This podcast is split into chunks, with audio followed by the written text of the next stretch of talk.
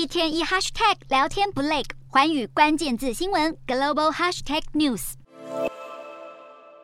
清一色穿着蓝色外套对镜头挥手，他们是响应阿里巴巴旗下物流公司菜鸟紧急调派北京的快递员。而先前京东物流已经调派数千名的红衣大军前往北京支援，因为中国疫情升温，使得药物和防疫物资等派送需求大增，其中北京市送货量是平时的三倍，快递员却减少了一半。除了大举征召其他省份的人力支持，也在气温摄氏零下十度之际开启夜间派送模式。镜头来到上海，尽管防疫措施松绑，但染疫人数大增，让民众不敢出门。餐饮业门可罗雀，但是外送却是爆单。上海配送小哥阅历不足，使得从接单到送单出现严重延迟。而面临缺工问题的还有医护人员，确诊数激增，患者倍数成长，已经冲击中国的医疗体系。传出有医院号召无症状感染或是轻症的医护人员继续工作，甚至安排阳性无症状感染者到阳性病区上班。更有院方警告，真正的就诊高峰还没有到来，但是工作量暴增，已经严重考验第一线的医护人员。另一方面，去年当局软性劝导就地过年，今年可能不复见。不过，专家预估中国疫情高峰将出现。在农历春节的前后，尽管春运期间的火车票预购同样明显成长，但也有不少人改搭飞机返乡，使得机票的预订量一周就翻涨近八点五倍。可见疫情也将改变中国春运的交通习惯。